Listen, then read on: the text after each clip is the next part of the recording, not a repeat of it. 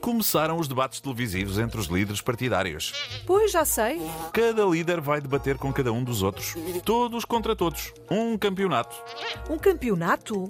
Sim, mas a classificação será atribuída pelos votos dos eleitores no dia 10 de março. O mais votado ganha e os menos votados podem descer da divisão, isto é, ficar fora do Parlamento. É diferente do futebol.